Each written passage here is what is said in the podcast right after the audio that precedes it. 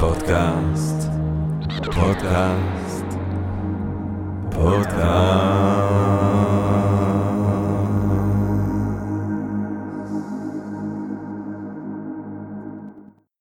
טוב, גבירותיי ורבותיי, ברוכות וברוכים הבאים לפודקאסט של Think and Drink Different, פודקאסט למי שאוהב לחשוב ולשתות. אני ג'רמי פוגל ואנחנו רוצים להודות ל... אה, למי אנחנו רוצים להודות? אה, אנחנו רוצים להודות לסמסונג נקסט תל אביב, קרן ההשקעות בתוכנה בשלבים מוקדמים, שמאפשרת לנו להקליט את הפודקאסט מהמשחק שלה בשרונה כחלק מתוכנית התמיכה בקהילה החדשנות והיזמות הישראלית. אה, והפודקאסט שלנו כאן היום בערב הוא אה, מוקדש לאבולוציה של המוזיקה.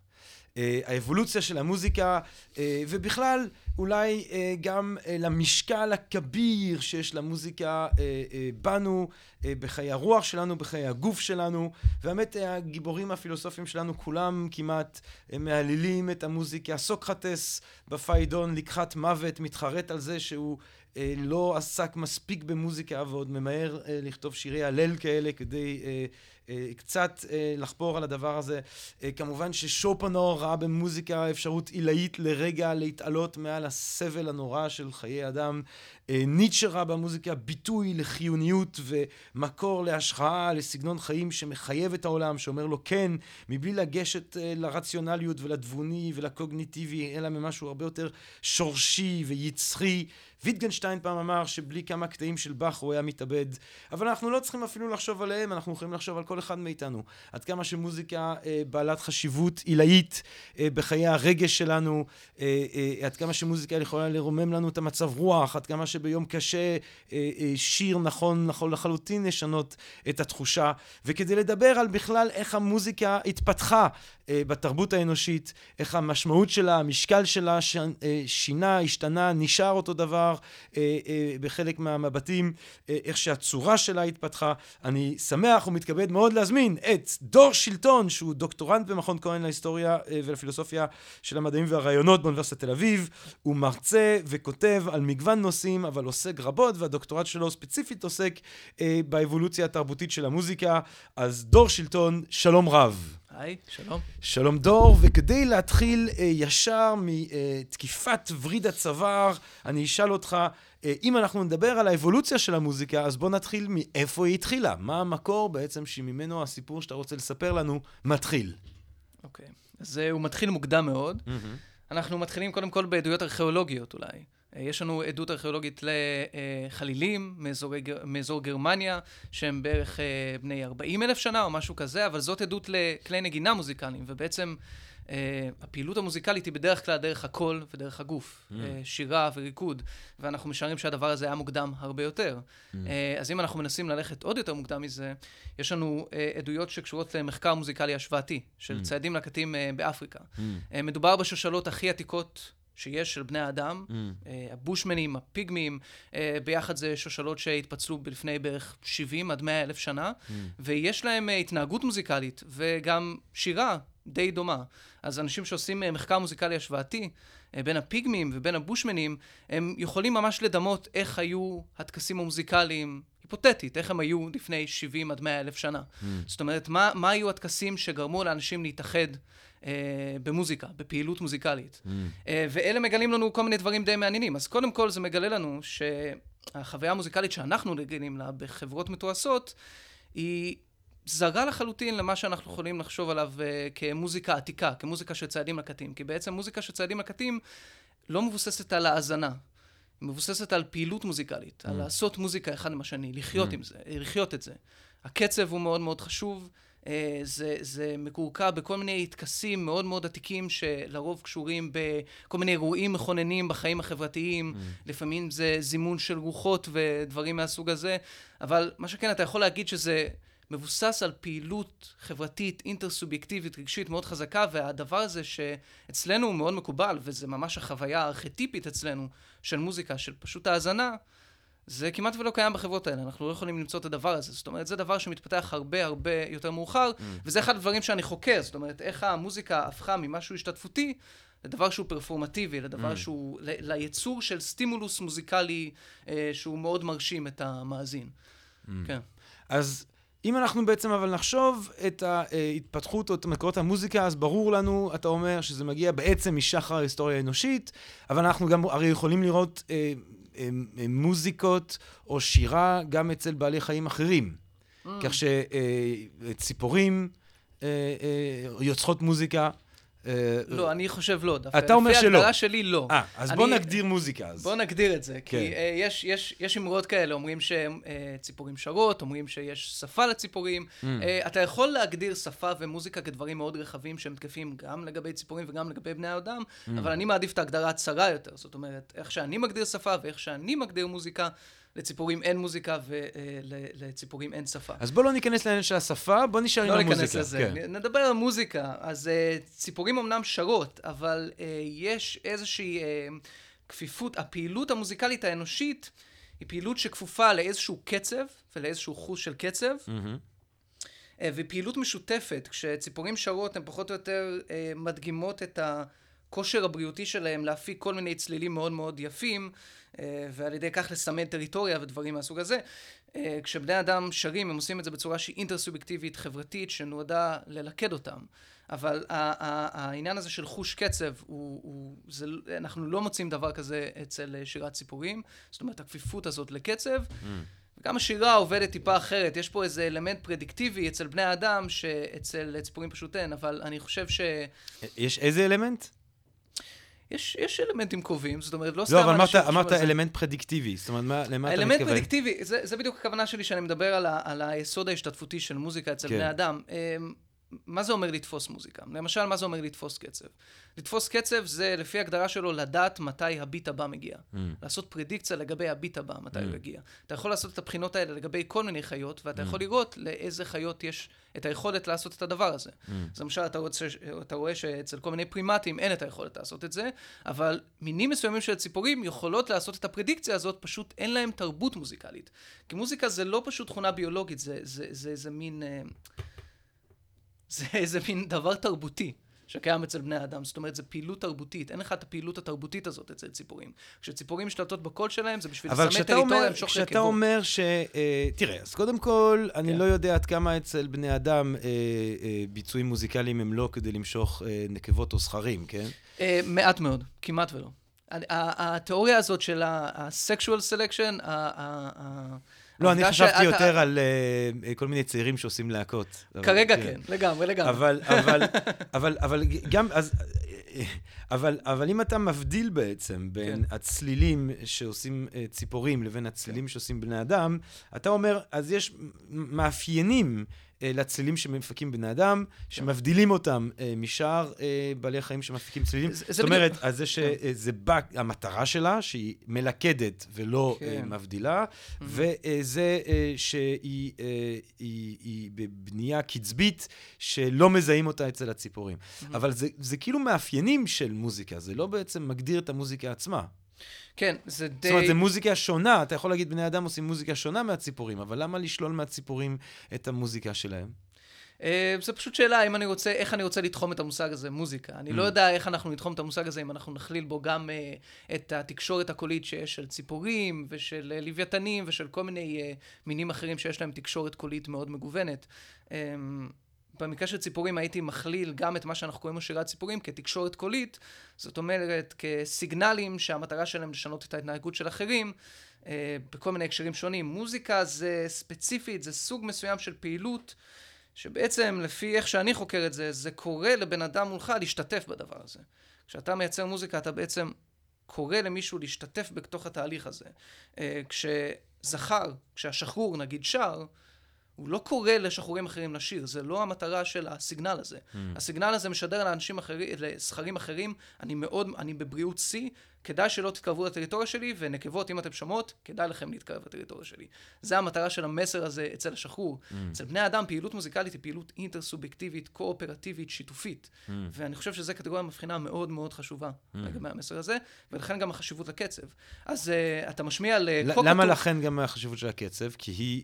אה, מעודדת את אותה פעילות אינטרסובייקטיבית? הקצב זה כאילו השלד של הפעילות האינטרסובייקטיבית הזאת. זה mm. הדבר הזה שאליו כולם יכולים לעבור סינכרון. Mm. הסינכרון עם הקצב הוא הדבר mm. הפשוט ביותר, וזה תמיד השלט של מאוד. האינטראקציה המוזיקלית. מעניין מאוד. אז אתה אומר, מה שמבדיל ולכן מגדיר מוזיקה, כמו שאני לפחות מעוניין להשתמש בה, כי יש. אנשים, אני מניח, שכן ירצו להגדיר את מה שהציפורים עושים כמוזיקה, אבל יכול לצורך השיחה כן. שלנו היום, אתה אומר, אני רוצה להגדיר את המוזיקה כאותה פעילות אנושית שהיא בעצם על בסיס קצב. אה, ובגלל שהיא, ו- ו- והיא לא סתם על בסיס קצב, זה שהיא על בסיס קצב מאפשר בעצם את התפקוד המלכד שלה, כי כל. השבט יכול אה, נכון. אה, בעצם להתחבר לאותו קצב, לנוע לאותו קצב. כן. כמובן, זה מניח אחר כך בסימן שאלה, מה זה הצלילים האלה, הא-קצביים, שכל מיני מוזיקאים מאוחרים יעשו, אבל אולי נגיע זה לזה בשלב... בהמשך. אנחנו נגיע לזה בהמשך, כי זה בשלבים אבל מאוד אתה אומר, מאוחרים של כאילו, ההיסטוריה. באיזשהו כן. שלב אתה רוצה להגיד, באיזשהו רגע בפרה-היסטוריה, מהמם. אה, אה, אה, הייצור האנושי, אה, או אפילו אולי מה שקדם לו, אבל מתישהו, אה, אחד מאבות, אה, או אבות אבות אבותינו, מתחילים אה, ליצור צלילים קצביים, שמטרתם באיזושהי צורה ליכוד שבטי, או עדרי עוד. עכשיו, אנחנו, אם אנחנו מדברים על הקונטקסט שממש, סליחה, שממש מתחילים עם זה, אה, יש הרבה דיבורים על היפותזות של הרחקת טורפים. אז. אה, זה ידוע שאם אתה עושה הרבה רעש, אתה מייצר הרבה מאוד רעש, כן. אתה יכול להרחיק טורפים, ובני אדם אה, התפתחו בסוואנה האפריקאית, הם היו מאוד חשופים לטורפים כן. ליליים. עד היום יש לנו טקסים שנמשכים, טקסים מוזיקליים שנמשכים במיוחד בלילות בלי ירח. הירח הוא מאוד חשוב לטקסים מוזיקליים. אז אנחנו מדברים, כשאנחנו מדברים על פרה-היסטוריה אנושית, יש היפותזה מאוד דומיננטית אה, לגבי הרחקת טורפים. Mm. אנחנו חושבים שככל שאנחנו מייצרים יותר קולות, אנחנו יכולים להרחיק את הטורפים בצורה מיטבית. Mm. ואני מנסה לפתח איזושהי היפותזה שהיא קצת מעבר לזה, שהיא אומרת שהדרך שבה אנחנו עושים מוזיקה, זה דרך שמאפשרת לנו אה, לאבד את חוש הזמן. Mm.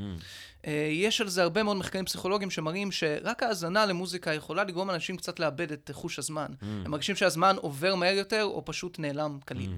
אה, ואני חושב שאחד הדברים, הסיבה שהסטימולוס, שהפעילות המוזיקלית נבנתה כמו שהיא נבנתה, זה בשביל לאפשר לבני אדם להרחיק את הטורפים במשך לילות שלמים. הרי אתה צריך לעשות הרעש במשך שעות, במשך כל הלילה. איך אתה עושה את זה? איך אתה גורם לאנשים להיות engaged במשך כל הלילה? זאת אחת התיאוריות שאני מנסה לבנות שם. מעניין. כן. זה דווקא, אני, אבל אני לא רוצה, נשאיר את שאר המינים מאחורה, אבל זה דווקא כן. מה... קצת מעט חוויה שלי בג'ונגל, נכנסתי לאיזה ג'ונגל בפנמה, ופתאום שמית, שמעתי רעשים, רעש, כבירים כאלה נוראים, זה נורא הפחיד אותי, ו- ואני כמובן מיד רציתי לברוח,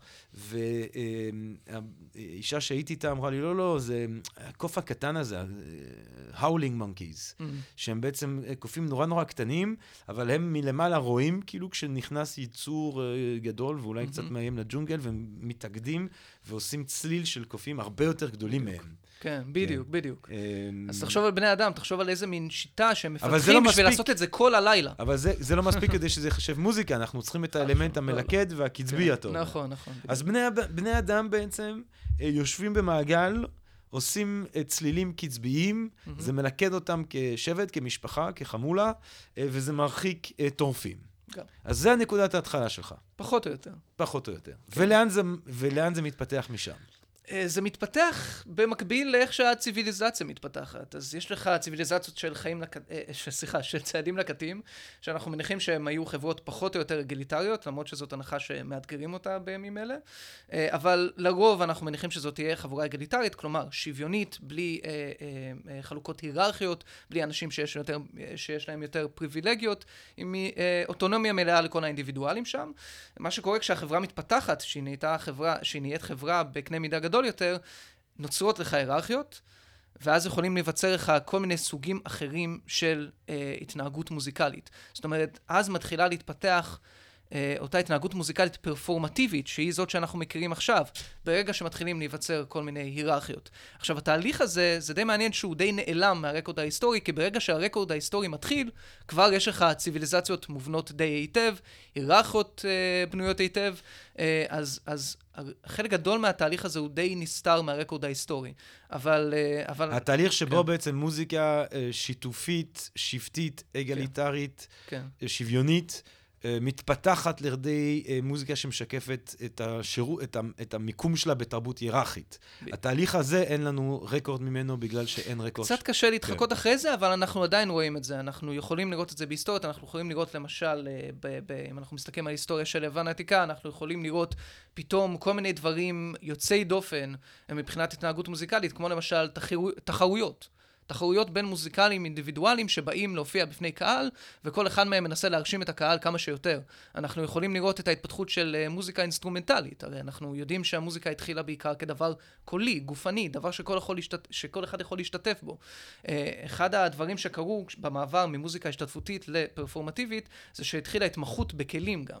אה, ואז ביוון העתיקה אנחנו יכולים לראות גם התחלה של תחרויות שבהם אנשים מפגינים את היכולת שלהם על הכלים השונים, mm. ועושים מוזיקה שהיא אינסטרומנטלית בלבד. Mm. העניין הזה של כלי נגינה זה חד משמעית דבר שתרם להרחקה של... אנשים רגילים מהמוזיקה. ברגע, mm. שמוזיק, ברגע שמוזיקה זה דבר שאתה עושה בעזרת כלי נגינה, כן. וירטואוזי, תלוי במיומנות, תלוי כן. באימון, נעשית ההפרדה. זאת אומרת, פתאום זה לא שכל בן אדם יכול לעשות מוזיקה. מוזיקה נהפכת למקצוע, מוזיקה נהפכת למה שאתה חי... חייב לרכוש מיומנות בשביל להשתתף בו, וזה פחות או יותר המצב שאנחנו נמצאים בו עכשיו. עכשיו, אה, ומה, מה, אז אם כן אנחנו רוצים לנסות בכל זאת, אה, קצת לפחות לקלף איזשהו, אה, אה, אה, אה, אה, אה, לפחות קצת את המסתורין הזה של ההתפתחות של המוזיקה הפרפורמטיבית הזאת, מה בעצם התפקיד שלה הופך להיות? אם התפקיד שלה הוא ליכוד, אה, הרחקת טורפים, בזמן פרה-היסטורי, כשהיא הופכת לפרפורמטיבית, מה היא עושה? אני חושב, זה, זה, זה תהליך מאוד מאוד משונה שאני עדיין מתחבט באיך לתאר אותו בדיוק. אה, המוזיקה הפרפורמטיבית קשורה הרבה ל, לרעיון הזה של מעמד אצולה מסוים, שאותו צריך לרצות. זאת אומרת, אם תחשוב על הצרכן המודרני שהמוזיקאים מנסים לרצות אותו, במובן מסוים יש איזה שורש בתהליך של היווצרות של מעמד אצולה כזה, שאותו מרצים באמצעות מוזיקה. זאת אומרת, אז, המעמד אצולה מקשיב למוזיקה. אז יש את העונג המוזיקלי. בדיוק, אנחנו נכנסים לרעיון הזה של מוזיקה כתענוג חושי, כתענוג שמישהו מוסר לך, כדבר שמענג את האוזניים. אה, אני, כשהתחלתי לחקור את כל העניין הזה, כשהתחלתי לכתוב בדבר הזה, אז ממש אני חקרתי את הסטימולוס המוזיקלי, חקרתי את הדבר הזה, חקרתי מה מבדיל רעש מצליל, מה עומד מאחורי אינטרוול, הפער בין שני צלילים, אקורד, מרווח, קצב. חשבתי על זה כעל סטימולוס, כעל קלט חושי. הייתי לחלוטין עיוור למימד החברתי של זה, ואני חושב שזו הדיספוזיציה שכולנו מתחילים איתה. כי אנחנו מתחילים כמאזינים. Mm. במוזיקה, אנחנו מקשיבים למוזיקה, ואנחנו עוברים חוויות מאוד חזקות כמאזינים, אבל אנחנו מכירים את זה רק כמאזינים. העניין הפעילותי אה, נעלם מאיתנו לגמרי. אבל גם בתקופה הזאת, אה, גם כשאנחנו אה, מתחילים, התרבות האנושית מתחילה להתפתח לכיוונים של מבנים פוליטיים היררכיים, שבהם יש מעמד שיש לו פנאי, וחלק ממה שהוא אוהב לעשות בפנאי הזה, זה שיבואו וינעימו את אוזניו עם מוזיקה. גם אז פשוטי העם ממשיכים לשיר, גם אז אני מניח היה פולק מיוזיק. חד כן? משמעית. זה לא, זה צורך כלל אנושי שלא נעלם. אז נכון. מה, מה, מה, מה יש ב... אה, מה אנחנו יודעים על המוזיקה של האנשים הפשוטים, האלה שהם אה, אה, אה, בתחתית ה, ה, ה, המדרג ההיררכי? אה, יש לנו, אז, אז העדויות פה הן באמת פחות מסודרות, כפי שאתה יכול לשער. זאת אומרת, הרקורדים המסודרים, ההיסטוריות הכתובות המסודרות, mm. הם בדיוק אלה של המעמדות האלה, שאצלם מתפתח סוגי המוזיקה הפרפורמטיביים. Mm. Uh, לגבי המוזיקה העממית, זה כמובן נשמר, אבל זה uh, נשמר בצורה אוראלית, זאת אומרת, לא כתובה, זה, זה נשמר בצורה מסורתית. אבל חד משמעית, בד בבד, אה, ככל שמתפתחת המוזיקה הפרפורמטיבית בכל מיני מעמדות, אה, מעמדות אצולה, המוזיקת פולק נשארת ואנשים עדיין חיים מוזיקה שהיא השתתפותית, חברתית, אבל נכנסים איזה אלמנטים כמו למשל העובדה שאתה שר שיר קיים כבר. Mm. למשל, זה, אם אתה מסתכל על אה, מוזיקה אצל אה, חברות ציידים לקטים, אצל הבייאקה, אה, חברות של פיגמים באפריקה, אתה רואה מוזיקה שהיא, יש לה איזשהו בסיס טונאלי רגיל כזה, אבל הרוב הוא מאולתר. זאת mm. אומרת. החגיגה פשוט קורית. זה פשוט קורה, זה לא, זה לא לינארי כמו שיר, כמו mm. שאנחנו חושבים על שיר. זה פשוט דבר שקורה והוא יכול לקרות במשך שעות, ימים וחודשים. אמ, אז אמ, בתר... בחברות אירופאיות, גם במוזיקה עממית, ואנשים שעדיין, למוזיקה יש, במקומות שבהם המוזיקה עדיין יש לה איזשהו מובן קהילתי, גם אצלם נהיה עניין כזה, נהייתה תפיסה של שיר. שיר כדבר שיש לו התחלה וסוף. Mm. שיר כדבר שיש לו צורה נתונה בראש. Mm. אתה שר אותו עם החבר'ה שלך, עם ההורים שלך, עם הקרובים שלך, עם השכנים שלך, אבל אתה שר שיר קיים, שיר שהולחן מראש. אז זאת לא צורה פתוחה, זו לא צורה שנמשכת אה, הרבה מאוד זמן, וגם יש עם הזמן, וזה גם דבר שצריך לדבר עליו, יש עם הזמן התנתקות של המוזיקה מההקשר הדתי שלה. אז אם למשל אצל חברות ציידים לקטים, הטקסים האלה הם גם קהילתיים, וגם יש להם מובן דתי, כי זה הטקסים שבהם הם אה, למשל קוראים לרוחות מהיער, או מנסים לרצות את היער כדי שהיער ימשיך לתת להם mm. מהמתנות שלו. אה, במוזיקה עממית נהיה מין הקשר כזה שהוא פחות דתי, אתה כבר פחות מדבר על הסופרנטרול, על ישויות אה, אלוהיות, זה, זה פחות קורה, זה משהו קהילתי, זה משהו חברותי, אבל המימד הדתי גם נעלם. מה שקורה במימד הדתי, משתלטות על זה הכנסיות. הטקסים הכנסייתיים שהם יותר מאורגנים, שיש בהם הפרדה ברורה בין האנשים שמבצעים את המוזיקה לבין האנשים שמקשיבים לה. הקהל יכול להשתתף בתפילה, אבל התפילה היא גם ידועה מראש וגם הוא משתתף בהתאם לסדר מסוים. ובכנסייה גם כמובן מתפתחות המסורות ההלחנתיות המאוד מפוארות האלה, שזה פחות או יותר המוזיקה הקלאסית שאנחנו מדברים עליה, המוזיקה המערבית. המסורות של ההלחנה. Mm. אז זה מה שמתפתח uh, במישור הזה של המשמעות הדתית של המוזיקה. Mm. אז אפילו שהמוזיקת פולק ממשיכה, היא נהיית יותר סגורה, uh, היא מתנתקת מהמשמעות הדתית, אפילו שהיא שומרת על המשמעות הקהילתית, mm. וגם היא בסופו של דבר תתפרק ברגע שהתרבות הקהילתית הזאת תהפוך לתרבות עירונית. ואתה יודע, כולנו נהפוך לאינדיבידואלים צרכנים. אבל למה, למה היא מתנתקת מהמשמעות הדתית? זאת אומרת, אנשים עדיין לומדים תפילות אה, מהוריהם ושרים... אה, שרים אה, תפילות. נכון, גם, נכון. גם במוזיקה עממית. לגמרי, ואני חושב שעכשיו כשאתה הולך לבתי כנסת ואתה משתתף בשירת התפילה, אז אתה פחות או יותר מתקרב כמה שאפשר להתקרב למסורות יותר עתיקות. Mm. זאת אומרת, המימד הזה נשמר, וזה לא מקרי שזה כמובן נשמר בבתי כנסת. זה לא מקרי שהזמן היחידי שבו אני למשל, כנראה השיר עם המשפחה שלי, זה כשמדליקים נרות חנוכה, כן, או משהו כזה. פסח, זאת אומרת, כן. כן, הדת שומרת על המימד היותר קהילתי, היותר השתתפותי mm. של המוזיקה. Mm. אבל צורה סגורה, תחשוב על, uh, תחשוב על, uh, תשווה בין לשיר uh, uh, uh, uh, את התפילה של הדלקת נרות חנוכה במשך שלוש דקות עם המשפחה פעם בשנה, לבין uh, כל כמה ימים לעשות איזה טקס שבו אתה קורא לרוחות מהיער שנמשך כמה ימים. Mm. ואתה ממש מרגיש חיבור עמוק עם אנשים, ואתה, ויש פה עוד עניין, אתה זוכה להתבטא, בגלל שהצורה היא לא סגורה, הצורה המוזיקלית היא לא סגורה, mm. זה לא שיר עם מילים נתונות מראש ומלודיה נתונה מראש, אה, אתה, אתה יכול לבטא יותר את מה שאתה מרגיש, אתה יכול להוציא איזה קריאה לא קשורה, יש לך יותר מקום לבטא את עצמך. זה דבר שלא דיברתי, דיברתי עליו כל כך. זאת אומרת, בחברה אגליטרית יש לאנשים אוטונומיים של עצמם, הם חופשיים לעשות את מה שהם רוצים, הם חופשיים לבטא את עצמם. ואז כשיש לך מוזיקה בחברות אגליטריות, יש לך מין פתיחות כזאת. בן אדם פשוט, אם בא לו לקרוא עכשיו באיזה קול גדול, אה, הוא יכול לעשות את הדבר הזה. Mm. אז הצורה הזאת היא לא סגורה, וזה עוד אה, דבר מאוד חשוב שנאבד לנו כשנהפכנו לחברות אה, mm. בקנה מידה ענק, היררכיות. ו... טוב, אז לפני שאנחנו נגיע כן. לאיפה שאנחנו היום, אני חושב שאולי כן. כדאי לנו לדבר על עוד איזושהי נקודה מפתח, בה, אם, אנחנו, אם היינו ביוון, כן. העתיקה ועכשיו הקלאסית, עוד איזה משהו שמתחיל לקחות, אה, או לפחות קורה באופן בולט שם, מתאיר את עיניי, אולי זה כבר קרה הרבה לפני בתרבויות אחרות, אבל זה הבנה אה, יותר מדויקת, יותר מעמיקה, של אה, מה בעצם המבנה המוזיקלי, כן? של ההרמוניה. אה, אה, של המרחק בין צלילים. אה, אה, גם העובדה שמוזיקה משקפת הרמוניה, נותן לה מעמד אה, עילאי, מיסטי, mm. כמעט אצל פיתגורס, כן, באופן בולט, והפיתגורם אחריו, וגם אפלטון מדבר על זה, ואני חושב שכשסוקרטס מתחרט שהוא לא עושה מוזיקה, זה כבר אפלטון שכותב אותו ומביע את החשיבות שיש למוזיקה בחינוך, שבסופו של דבר צריך לקחת את התודעה האנושית אל מעבר לחומר ולאשליה של העולם הזה. לעולם האידאי, המעט מתמטי, שהוא עולם של הרמוניות, אה, שהמוזיקה אולי משקפת. אה, מה, מה ההשפעה של ההבנה ההולכת וגוברת של בני אדם, אה, של המבנים המוזיקליים האלה, על איך שהם עושים מוזיקה, על איך שהם חושבים על מוזיקה, על איך שהם מאזינים מוזיקה? כן, זה, זה נורא מעניין. ריצ'רד דוקינס לפני איזה שבוע עשה איזה ציוץ שהגיבו עליו הרבה מאוד לגבי מוזיקה, לגבי האוניברסליות המפתיעה של המוזיקה. וכשעברתי על כל מיני תגובות של מצייצים אחרים בעניין הזה, התגובה Music is math. או Music is Physics, שמבחינתם זה יהיה אותו דבר, אה, הייתה כל כך נפוצה, שזה באמת גישה כזאת... כזאת נפוצה למוזיקה, וזאת הגישה שגם אני התחלתי ממנה.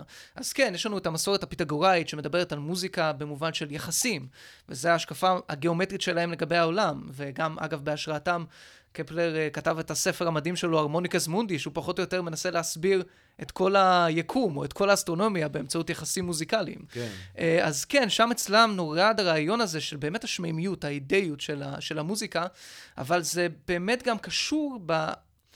בעניין הזה שאתה חושב על המוזיקה יותר כעל סטימולוס, ופחות כעל דבר שאתה עושה, כדבר שאתה שומע ולא כעל דבר שאתה עושה.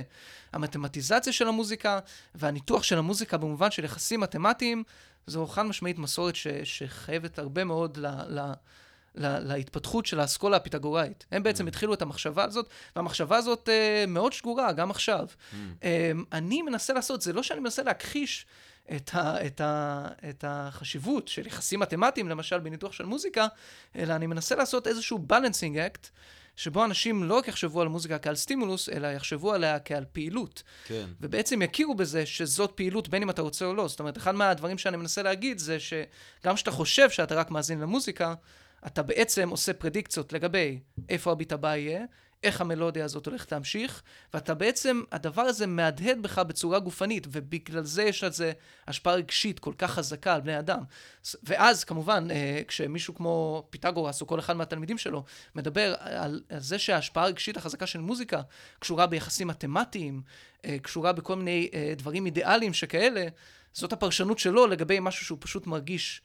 אה, נכון, באופן עמוק בגוף, נכון. בגוף שלו. ככה, זאת הרציונליזציה שהוא שם על זה. אבל הסיבה שהוא הרגיש את המוזיקה כל כך חזק, זה בגלל שמוזיקה היא דבר השתתפותי ביסוד שלו. אבל זה שהוא מתחיל לחשוב את המוזיקה כיחסים אה, אה, מתמטיים, איך היא משפיעה על איך שאנשים יוצרים מוזיקה?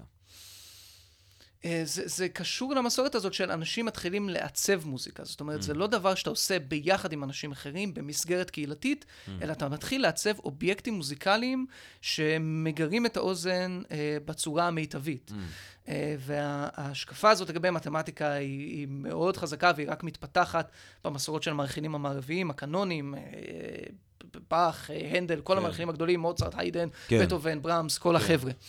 אמ, זה ממשיך אצלם, אתה מתחיל לראות אה, איך, ועד היום יש ניתוחים מתמטיים של כל מיני יצירות של באך mm. שמראים, אה, אתה יודע, אה, על רגעים הרמוניים משמעותיים שקורים בדיוק בנקודה של יחס הזהב בתוך איזושהי יצירה של באך. Mm.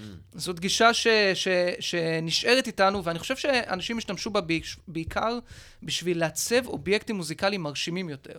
זה קשור לאלמנט הווירטואוזי של המוזיקה, האלמנט הזה שבו המוזיקה... משפיעה עליך כמאזין, mm. מגשימה אותך כמאזין, אה, מכניסה אותך כמאזין לאיזשהו מין עולם משונה כזה, הם משתמשים בדברים האלה. אוקיי, okay, אז אנחנו, כן. אנחנו בעולם הקלאסי, אנחנו אצל פיתגורס אה, ביוון, בערך באותה תקופה יש גם מוזיקה מקודשת כאן אצלנו, נכון? כן. אה, אה, אה, אה, מנגנים בנבל, אה, במקדש, הלוויים שרים אה, הללויה. אה, משהו על זה? אתה, אתה רוצה להגיד איזה משהו על... אה, לא, יש לך איזה... זה חלק מסוים בהיסטוריה שאליו עדיין, בו עדיין לא העמדתי. אתה מתכחש, אתה מתכחש ל... כתבתי קצת בהקשר הזה על חזנות, ש... אה. שהיא מעניינת אותי. זאת אומרת, אתה דיברת על תפילה, תפילה משותפת, תפילה כן. שבה כולם משתתפים. את החזנות, למשל, אני רואה כממש מסורת וירטואוזית. כן. זה חד משמעית. אז זה מבחינתי אה, התבטאות יפה של התפתחות של מסורת וירטואוזית mm. אה, בתוך החללים הדתיים, בתוך ההקשרים המוזיקליים הדתיים. מתי בעצם התפילה היהודית מתחילה להיות עם חזן? מעניין לבדוק אם היה תקופה שלא היה חזן באמת, ואם זה... ואז... ואז באיזשהו שלב מופיע התפקיד הזה. אני, אה, זה סוג הדברים שאולי הייתי צריך, הייתי אולי צריך לדעת, אבל... נדבר אה, לגבי זה, אתה, כן. אתה תשלים לי את המידע הזה. יש לנו חוק. אגב, כשאנחנו, אה, כשיש פריט מידע שחשוב לנו, אז כן. תגיד לי, ואנחנו עושים הפסקת מחקר שנייה, עושים פוז ובודקים איפה שצריך. אז... אה, אתה אומר? זה מספיק חשוב? לא, לא, לא. אז אוקיי, אז, ואז, אבל, אז תיקח אותנו קדימה, אם כך, אם אנחנו לא נתקעים כאן. כן. קח אותנו קדימה. אז אנחנו, אה, אוקיי, אנחנו ב... אה, ראינו את המוזיקה מתפתחת מהשתתפותית גרידה למקומות שבהם היא גם השתתפותית, אבל גם פרפורמטיבית בעקבות חברה היררכית, ודיברנו קצת על המתמטיזציה שלה אצל פיתגורס. אה, קח אותנו הלאה, מה קורה בהמשך? כן, אני חושב שאולי הנקודה הבאה בהמשך אה, זה יהיה... בעצם השלב הבא מבחינת ההתפתחות של המוזיקה בתוך המוסדות הדתיים. כן. אמ, רגע, אולי פה אתה כן תעשה פאוזה. יאללה. אה. על מה, על מה הפאוזה? מה זה? תכריז על מה? אתה צריך להכריז. על, אה, על, אה, על באך וכל החבר'ה. אחד, שתיים, באך, הפסקת מחקר על באך. הפסקת מחקר. טוב, דור, אז מה בעצם רצית להגיד לנו על אה, באך? טוב, פשוט, באך זה דוגמה מאוד מעניינת, כי באך בא ממשפחת באך, זו משפחה של מוזיקאים. כן. אבל אם אנחנו מתחקים אחרי המשפחה אני, הזאת... את הס- הבן שלו היה אה, המנהל המוזיקלי של החצר של פרידריך הגדול. אה, כן, קאר פיליפ עמנואל, אני לא רוצה וואי, לפשל. אני לא רוצה להגיד, אני גם לא אני רוצה חושב להיכנס שגם לשמות. אני יכול להיות הבן, שפישלתי. הבן של המפורסם. אחד מהבנים שלו. של יוהאן סבסטיאן. אחד לבאך, יש כן. באך לונדון, יש, יש כל מיני סוגים של באך, כן. אבל הסיפור של באך הוא נורא מעניין, כי כשאתה מסתכל על השושלת המשפחתית הזאת, אתה ממש רואה איך מוזיקה נהפכת מדבר שהוא קהילתי ואפילו חובבני, למשהו שהוא מקצועי. אז uh, באך מדבר על, ה, על האבא של המשפחה שלו, אה, וייטבאך, ויטוס באך, שהוא uh, חמק, uh, אני חושב, מהונגריה, כי הוא היה לותרני, הוא חמק מהונגריה, לאזור שבו באך גדל, והוא היה אופה בעצם במקצוע, אבל הוא היה גם מוזיקאי חובב. ואז הבן שלו נהפך למוזיקאי מוניציפלי. והבן שלו נהפך גם למוזיקאי מוניציפלי, והבן שלו מוזיקאי מוניציפלי בכיר, עד שיש לך כבר את באך, שהוא נולד למשפחה של מוזיקאים, עם מסורת של מוזיקה, ואפילו שהוא מתייתם בגיל צעיר, הוא נהפך למוזיקאי מחונן ביותר, ומקבל משרות uh, ממש, uh, ממש חשובות. בכנסיית תומאס הקד- הקדוש, בלייפציג, אה, הוא מקבל משרות אה, מאוד מאוד חשובות, והוא נהפך באמת למלחין חשוב, וסוג של האבא של המוזיקה הקלאסית, כמו שאנחנו מכירים אז אותה, המוזיקה המערבית. אז, אז אם, אם אנחנו מדברים על האבא של המוזיקה הקלאסית, מה, איך אתה כן. מגדיר מוזיקה קלאסית? מה הופך מוזיקה אה, למוזיקה קלאסית? למה מוזיקה בימי הביניים היא לא מוזיקה קלאסית, ומבאך ואילך זה כן מוזיקה קלאסית? זאת שאלה ממש מעניינת. Mm. אמ, אני חושב, אני לאחרונה חושב על מוזיקה קלאסית כעל אה, פרדיגמה. מכיר את כל הפרדיגמות, עניין הפרדיגמות של קון? תביא בראש. בוא נביא את זה. כן. תומאס קון מדבר על קהילות מדעיות שעוקבות אחרי פרדיגמה מסוימת. פרדיגמה זה הסט של הכללים שלפיהם אתה עובד, זה מעצב את שאלות המחקר שלך, זה מעצב את מה שאתה עושה. הפרדיגמה זה ההסכמה שיש בין כל המדענים לגבי מה שהם עושים. הדבר הזה שאנחנו קוראים לו מוזיקה הקלאסית זה כמו הפרדיגמה של המוזיקה המערבית. נוצרת איזושהי מוסכמה לגבי איך עושים מוזיקה ואיך מוזיקה אמורה להתקדם, איך אמורים להלחין מוזיקה. ואפילו שיש שם כמה זרמים, יש את הזרם הקלאסי, יש את הזרם הרומנטי, עדיין יש פחות או יותר מוסכמה לגבי איך שעובדים. מוזיקה קלאסית, אני חושב על זה ככה. זה איזושהי מין פרדיגמה לגבי איך מלחינים מוזיקה, איך המוזיקה אמורה להישמע, אמ, ומה שאנחנו רואים כמוזיקה אטונאלית וכל מיני מסורות יותר... אה, אה, יותר. מאתגרות, יותר רדיקליות של מוזיקה, זה בעצם שברון הפרדיגמה, זה גם קורה.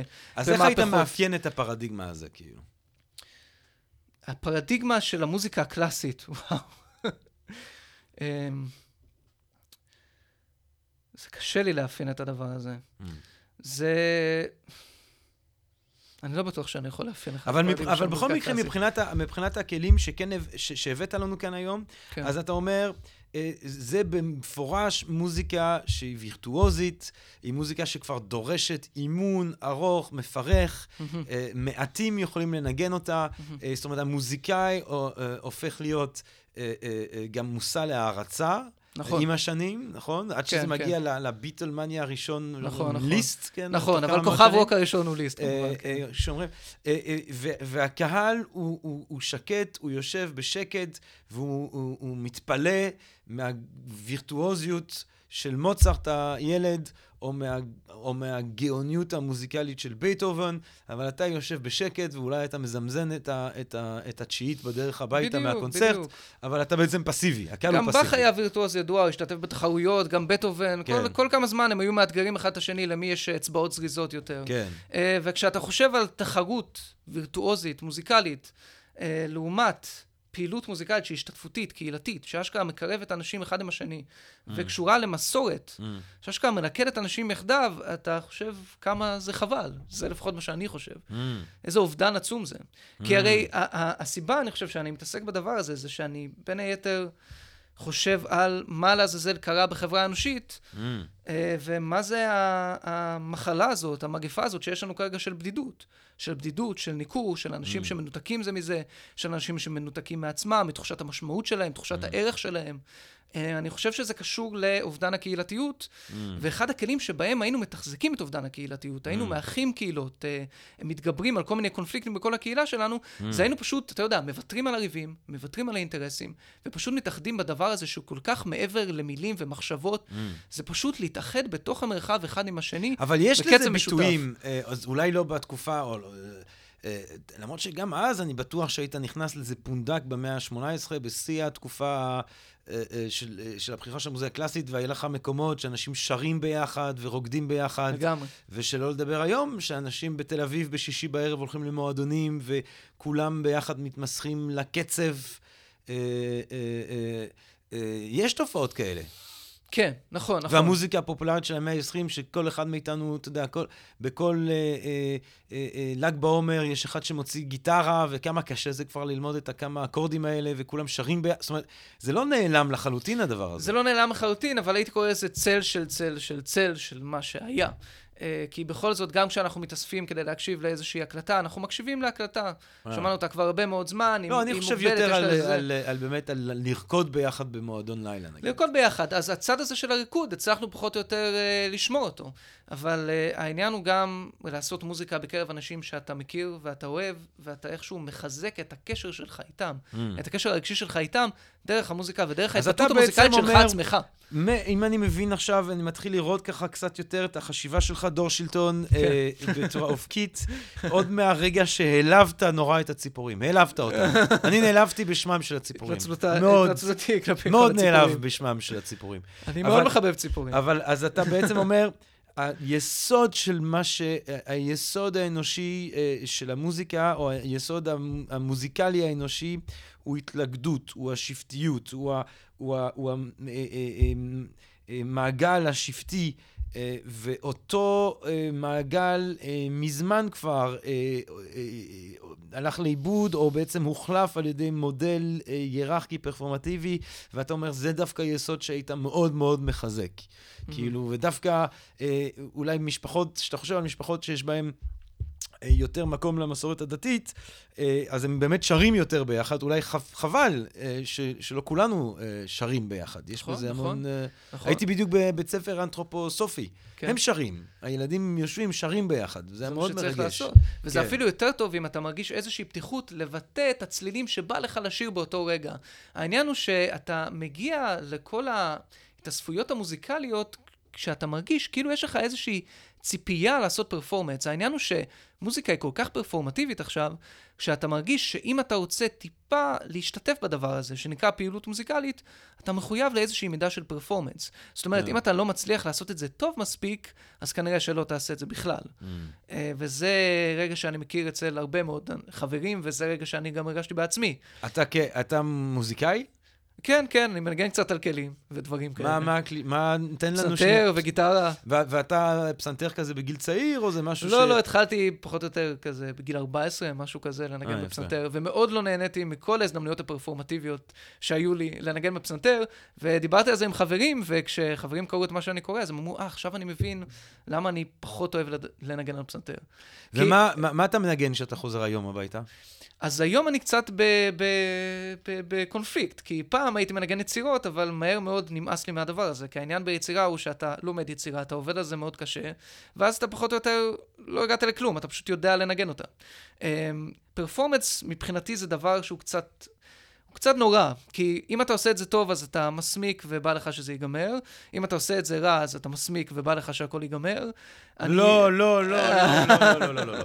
תראה, אני, אני, אני אשלח לך סרטי יוטיוב של אחד שקוראים לו בנג'מין, אה, אה, זנדר, אני חושב שקוראים לו, שהוא אה, נותן master classes פרפורמטיביים. כן. והוא מדהים, מדהים, כי אתה רואה שהוא לוקח ילד בן 12 שמנגן ויודע לנגן, ואתה קצת מרגיש שהוא מחכה שהקטע ייגמר ושהכול יבוא. יעבור אה, אה, בשלום. והוא אומר, יפה, ניגנת יפה, זה היה יפה, אבל עכשיו תוריד את המשקפיים שלך, תוריד, אה, תפתח איזה כפתור בחולצה. אתה יודע לנגן את זה גם אם אני מעיר אותך בשלוש בלילה. אתה יודע לנגן, אתה לא צריך להוכיח לי שאתה יודע לנגן. בוא נהנה. בוא נהנה מהמוזיקה. והוא מדרבן את הילד ואומר לו, תקשיב, אתה יוצא מפה, אתה מת. זה הפעם האחרונה שאתה מנגן. תן את הרגש, תן את הכל. ואתה רואה שאחרי עשר דקות של שיחה, טרנספורמציה. פתאום הילד מנגן מדהים. באמת בוא, אתה אז שומע איך את הוא גרם לו ההבדל. לנגן מדהים? אהה. הוא אמר לו, בוא, בוא אני ואתה נהנה מהדבר הזה. כן. אל, אל תחשוב על זה, כי אתה לא מדגים שום דבר, אתה לא כן. צריך להפגין שום דבר. אתה עכשיו חי את זה. כן. והרי איך אתה מגיע לפרפורמנס טוב? אתה חייב פשוט לחיות את הדבר. עכשיו, מה שהוא הסביר שם, מה שהוא תמיד נותן כן. בהקשר הזה, למה התנגדתי? כי, כי אני זכרתי סיפור שהוא מספר, הוא אומר, אה, ז'קלין דופרי, ה- ה- ה- אה, אה, המפורסמת, כן? כן. האגדית הזאת משנות ה-60, 70, 60, 70, לא זוכר. באיזשהו שלב יש סיפור על זה שבגיל חמש יש תחרות וכל הילדים מנגנים, ואיזה אחד מהאימהות רואה את ז'קלין דופרי הצעירה, בת החמש, כולה בצהלה ושמ- שמח- ושמחה ומקפצת, והאימא אומרת לה, אה, בטח סיימת לנגן. כאילו, את בהקלה של אחרי. והיא אומרת, לא, לא, לא, אני עולה עכשיו על הבמה. הוא אומר, זה כל הקטע. זאת אומרת, ילדה בת חמש שהיא יודעת שיש לה מתנה והיא רוצה, היא משתוקקת את, הקצת, כמה אה, צלילים שהיא יכולה, היא משתוקקת לתת אותם החוצה, היא אה, משתוקקת להעניק אותם. אה, אז בדיוק ההפך, זאת אומרת, כן. אה, אה, ההקלה, זה לא שאתה מנגן וזה עבר בשלום, זה וואי, תראו איזה יופי, אני מתרגש לקחת, זה." אולי זה מה שמבדיל את הפרפורמרים. כי כן, אני לא הייתי רוצה כן. לעשות רדוקציה כן, ל- לגמרי, לעניין לגמרי. הפרפורמטיבי, ל- לכדי הגניאולוגיה הסוציו-אקונומית שלה. גם אם, היא, גם אם הגניאולוגיה כן. שאתה מציע אותה היא נכונה ומדויקת. יש עדיין רגעים בהם אנשים מסוימים, אני חושב על ולדימיר הורוביץ, שאני ממש מתאהבתי בו בשנים האחרונות, ושבהם אנשים מסוימים מנגנים, ומהאצבעות ומהשעות על גבי שעות על גבי שעות, לואי אמסטרונג, נינה סימון, שעות על גבי שעות על גבי שעות של אימון, אה, נובע משהו שהוא שמימי, שהוא עילאי, שבאמת כאילו מפנה את התודעה שלנו לרובד נשגב כלשהו. אני לא הייתי מזלזל בדבר הזה גם. חס ושלום, אני פשוט חושב שיש לנו מנת יתר. אני חושב שאנחנו זקוקים באופן נואש לאיזשהו balancing act, אתה מבין? זאת אומרת, אני לא מדמיין שאנחנו נוכל להיפטר מהפרפורמטיביות, כי היא פשוט נהפכה לכורח. אה, גם יש את האלמנט הזה שהיום, אם אתה רוצה לחרוג, אבל למה בכלל להיפטר מ... זאת אומרת, אתה לא נפטר משום דבר. כאילו, אבל למה אפילו... אתה מחיה מסורת שנאבדה. אה, זה כן. אז כן. כאילו, למה להחיות, למה, אה, אני לא, אני כמובן שלא הייתי אה, בשום פנים ואופן מתנגד באיזושהי צורה להחיה של מסורת של מוזיקה יותר שיתופית ופשוטה וגופנית, שכל אחד יכול להשתתף בה. אבל אם התרבות האנושית הביאה לעולם את ליסט, הביאה לעולם את uh, מוצרט, הביאה לעולם את ז'קלין דופרי ונינה סימון ולואי אמסטרונג וג'ימי הנדריקס, אין סיבה, אין סיבה גם לא לעודד את הדבר הזה. אין בזה שום דבר רע. לעודד את זה, אה, את הנטייה הפרפורמטיבית, אתה מתכוון, הפעילות המוזיקלית הפרפורמטיבית, אה, היא לא זקוקה לעידוד שלך, היא קורית גם ככה מאיך שהאנושות מתפתחת והכיוון שאליו היא הולכת. אני מאוד לא אופטימי לגבי החיה של מסורות השתתפותיות, כי אני חושב שאם תיווצר אחת כזאת, תיוולד אחת כזאת מחדש, זה יהיה קשור בשינויים חברתיים עמוקים יותר. זאת אומרת, זה לא שאנשים ירצו לעשות מוזיקה בצורה השתתפותית, אני חושב שאולי מוזיקה השתתפותית יכולה לעבוד ככלי לאנשים להחזיר לעצמם איזושהי אה, תחושה של מבנה קהילתי. Mm. איזושהי פעילות קהילתית. אני חושב שזה גם דבר ש... אתה רוצה לבנות קהילה, תשתמש גם בזה, אל תשכח את האלמנט הזה. Mm. אל תחשוב שמוזיקה רק הדבר הזה והזה. תדע, ת, תהיה מודע לכוח הזה של המוזיקה, ויש לה כוח מאוד מאוד גדול לאחד אנשים, Mm. ואנחנו מכירים את זה. ואפילו שאנחנו רק מאזינים למוזיקה, אפילו בפעילות הזאת שאנחנו רק רוקדים למוזיקה שאנחנו מאזינים, אה, אפילו עם אנשים שאנחנו לא כל כך מכירים, אפילו זה גורם לנו לאיזו תחושת חיבור. אז בואו בוא נגייס את הדבר הזה ובואו נחיה את זה, וגם, תשמע, זה בלנסינג, כמו שאני אומר. אנחנו נמצאים כרגע במקום שבו התפיסה הנאיבית של בן אדם של מוזיקה, זה מוזיקה, זה דבר שאני מקשיב לו. זה הארכיטיפ של החוויה המוזיקלית. בגלל זה כשסטיבן פינקר כתב, אה, כתב על אה, מוזיקה, בס, בספר שלו How the Mind Works, הוא אמר, Music is auditory cheesecake. Mm. זה קלט חושי, זה קלט שאנחנו מעצבים בשביל לגרות את האוזן שלך כמה שיותר. זאת אומרת, הוא חושב על זה כעל גירוי בלבד. תבין כמה אנחנו התנתקנו לא, מהמובנים ההשתתפותיים של יכול- המוזיקה. אבל צריך בסדר, להעיר את הדבר הזה אתה מחדש. צריך לקבל את התיאור המאוד מצמצם הזה של פינקנר כדי אה, לקבל את הטענה שבאה בעקבותיו. אני בשום פנים ואופן לא חושב על מוזיקה גדולה, גם אם היא פרפורמטיבית, גם הרקווים של מוצרט, הצ'יט של בטהובן. אה, כן. אה, נינה סי... אני לא חושב על זה כאל צ'יז קייק פור דה... ears, לא רק בגלל שאני טבעוני, אלא בגלל שאני חושב שזה הרבה מעבר, זה, זה הולך לכל כל ההוואי האנושי שלי, הייתי אומר נשמה, אתה יודע, זו... בוא, בוא נדבר על להאזין לצ'יט של. בטהובן. נגיד, כן. הזכרת את הצ'יט של בטהובן. כן. להאזין, לשבת בבית ולהאזין לצ'יט כן. של בטהובן. אני יכול, ברור שיש לך חוויה נפשית מאוד חזקה. ברור. אבל... אה, אבל לא רק אבל- שעשוע אבל האוזניים. אבל לפי התפיסה של פינקר, מה מדובר? פשוט בכלא חושי, מעוצב לעילה, שיודע לגעת בך בכל הכפתורים הנכונים, ולהביא לך לאיזו חוויה אקסטטית. זה לא שונה מכדור שתבלע. אה? אבל- זאת התפיסה של זה כקלט. עכשיו, אני מנסה להתנגד לתפיסה של קלט, כי אני אומר, בגלל ש... א', אני לא מזלזל גם. בכדורים שאני בולע. נכון. בוא לא נזלזל גם בכדורים. אני אומר, אתה לא יכול אליה כקלט, כי זה אף פעם לא יהיה כמו כדור שבולע. כי אה, מוזיקה התפתחה בקרב חברות שציידים לקטים במשך עשרות אלפי שנים. הצורה שבה התפתחה זה על ידי התנהגות שהיא השתתפותית, אינטר-סובייקטיבית. זאת אומרת, קוגניציה מוזיקלית, על פי ההגדרה שלה, זה להכין את עצמך להשתתפות עם משהו שאתה קורא, זה אף פעם לא משהו פסיבי. אז אנחנו מודעים לעניין הגופני, האמבודית של המוזיקה הרבה מאוד זמן, אבל אני חושב שעדיין לא שמנו את זה בהקשר האינטר-סובייקטיבי שלה באמת. לתפוס מוזיקה זה להכין את עצמך להשתתפות איתה, ובעצם כל תפיסה של מוזיקה זה השתתפות. Mm. ובגלל זה גם ההשפעה הרגשית הכל כך חזקה. כשאתה אתה לא שומע את הסימפוניית שיט של בטהובן, אתה חי את זה. אתה משחק את זה בראש שלך נכון, ביחד עם המוזיקה. נכון. ובגלל זה זה כל כך עמוק בתוכך. אבל- זאת אומרת, זה- אתה בחיים לא יכול להתייחס לזה רק כקלט. אבל אני... אה, תראה, א', אני לא כן. מציע אה, יחס כזה, נראה לי כן, שהחוקר פינקר. שהבאת מציע. כן, כן, כן, אנשים ובעיניי אה, זה לא משכנע.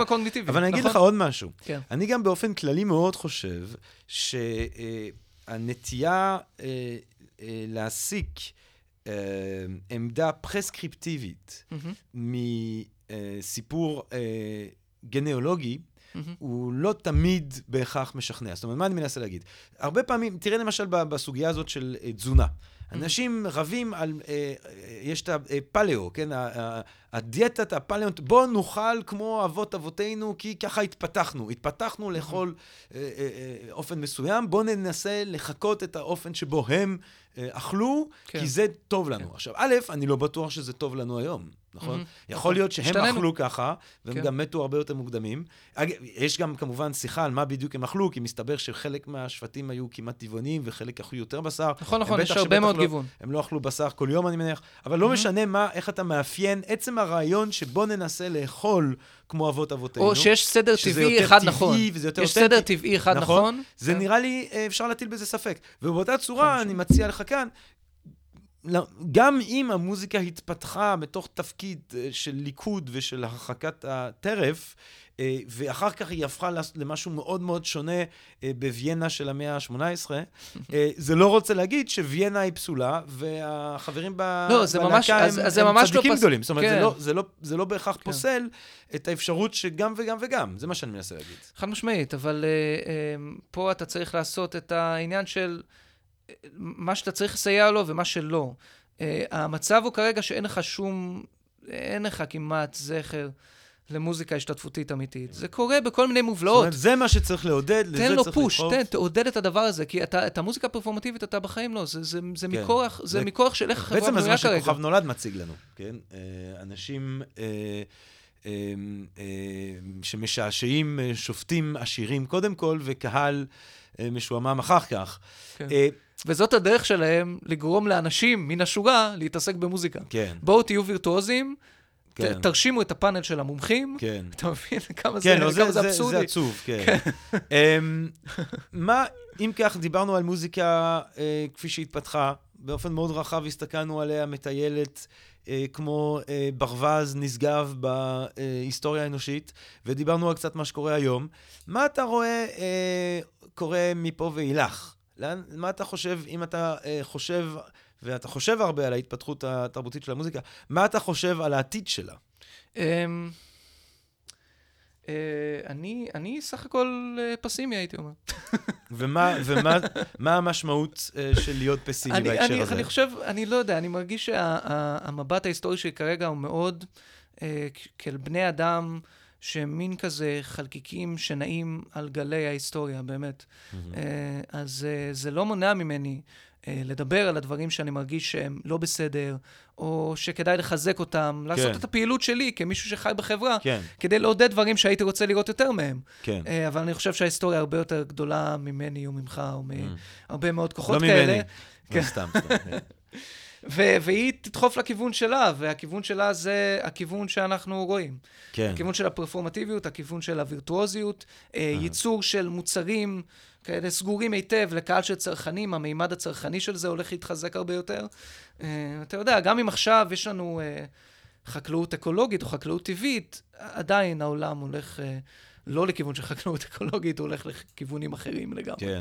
אה, אז אני לא חושב שאנחנו יכולים לעצור את הדבר הזה, אבל אני אומר, אה, אבל זה לא ימנע ממני לנסות, או לפחות להגיד את מה שאני חושב, אתה יודע. בתקווה שלפחות לשנות את איך שאנשים חושבים, ואת האפשרויות שהם רואים. אני מקווה שזה כן ישנה, אתה יודע, אני מקווה שזה יפתח פתח לאנשים לחשוב בצורה יצירתית על איך הם עובדים כמוזיקאים, כמאזינים, מה היחס שלהם. האם הם רוצים אולי להתבטא יותר בצורה מוזיקלית? האם הם רוצים לשיר? Mm. יש אנשים שהם מפחדים לשיר, מפחדים לרקוד, כי הם mm. איכשהו מרגישים את המעמסה הפרפורמטיבית בתוך mm. הדבר הזה. אני רוצה שזה יהיה דבר שפשוט yes. אתה עושה עם אנשים. מצוין. יאללה. תרקדו. לגמרי. תשירו. בדיוק. עם, ה, עם הבני זוג, עם הבנות זוג, עם השכנים, עם, ה, עם, ה, עם אנשים שאתם לא אוהבים. זה לא בשביל לענג אתכם, זה בשביל שתעשו את זה עם אנשים אחרים, כדי שתחושו את הקרבה איתם, תחזקו את הקשרים שלכם עם אנשים שאתם אוהבים. זה מה שאתם אמורים לעשות. מדהים. ומוזיקה עושה את זה אחלה, אגב. תקשיב, אני חושב, אה, דור שלטון, שבנימה הזאת, לגמרי. בקריאה הנרגשת הזאת, לגמרי, לגמרי. לקהל המאזינים של הפודקאסט שלנו, צאו לרחובות, תשירו ביחד. כמו ב-48' עם uh, הכרזת העצמאות, או... איזה מעניין לחשוב על הרגעים שבהם אנשים באופן ספונטני יוצאים החוצה ומתחילים לשיר ולרקוד ביחד. נכון, נכון. גם שהם לא יכולים להכיל את עצמם, שזאת כן. הדרך היחידה שבה הם יכולים לבטא את הרגשות שלהם. כן. או, או לחלוטין, אתה חושב באמת 48 בהיסטוריה הישראלית, אני גם, הדימוי הראשון שמגיע אליי זה גם אה, אה, אה, אה, בעקבות רצח רבין, איך שאנשים באים ומתלכדים ושרים mm. איזה ליכוד פוליטי, כן? כן? ששרים את שיר השלום ביחד, כן. או את כן. אבל. נכון? את שירי האבל שאנחנו באים ושרים ביחד ביום השואה כן. וב...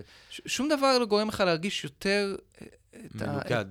כן, יותר, אנשים אחרים. אבל היה לנו סוף, נכון, היה לנו סוף מרומם, ואני באתי עם רצח רבין ושואה. כאילו, כשאתה שר עם מישהו, אתה, אתה מגיע לאיזו לכידות גופנית עמוקה איתו. בדרך כלל אנחנו כל כך רחוקים במחשבה שלנו, ממה שקורה, מההווה שלנו, מההווה הגופני שלנו. כן. מוזיקה זה פשוט הכלי הזה, אתה עושה את זה במשך כמה דקות, במשך כמה שעות, פתאום אתה חי את ההווה, זה הדבר, זה ההווה החמקמק הזה שאנחנו לא מצליחים לתפוס. זה הכלי שלנו להגיע אליו ולהגיע אליו עם אנשים אחרים. יש לזה ממש, איך אומר ניטשה על אמנות בכלל, אבל מוזיקה ספציפית, מכשפה מבריאה. יש בזה, hmm. לפי מה שאתה אומר, יש פה משהו שמבריא, יש פה משהו שמרומם ומבריא, כן. ומחבר אותנו. ומכשפה זה טכנולוגיה של כישוף, חד משמעית. Technology of Enchantment, כך קוראים לזה. אז תחשבו את עצמכם ואת הסביבה שלכם, צאו, תשאירו, וזה יעשה טוב לכולם. אמן. אה, דור שלטון, אני רוצה להודות לך מאוד על השיחה המרתקת הזאת. תודה, באמת. תודה. תודה רבה לך. אה, אתם יכולים אה, לקרוא את הדברים שדור כותב. אה, ולבוא לשמוע את ההרצאות שלו, ואנחנו נשמח מאוד אה, שתאזינו גם אה, לשאר הפודקאסטים שאנחנו עשינו, ובעזרת השם עוד נעשה בהמשך. אני רוצה להודות שוב לדור שלטון. תודה רבה. ואני רוצה להודות לכם על ההאזנה, ואני מקווה מאוד שנשתמע בהמשך. כל טוב ולהתחאות. פודקאסט, פודקאסט, פודקאסט.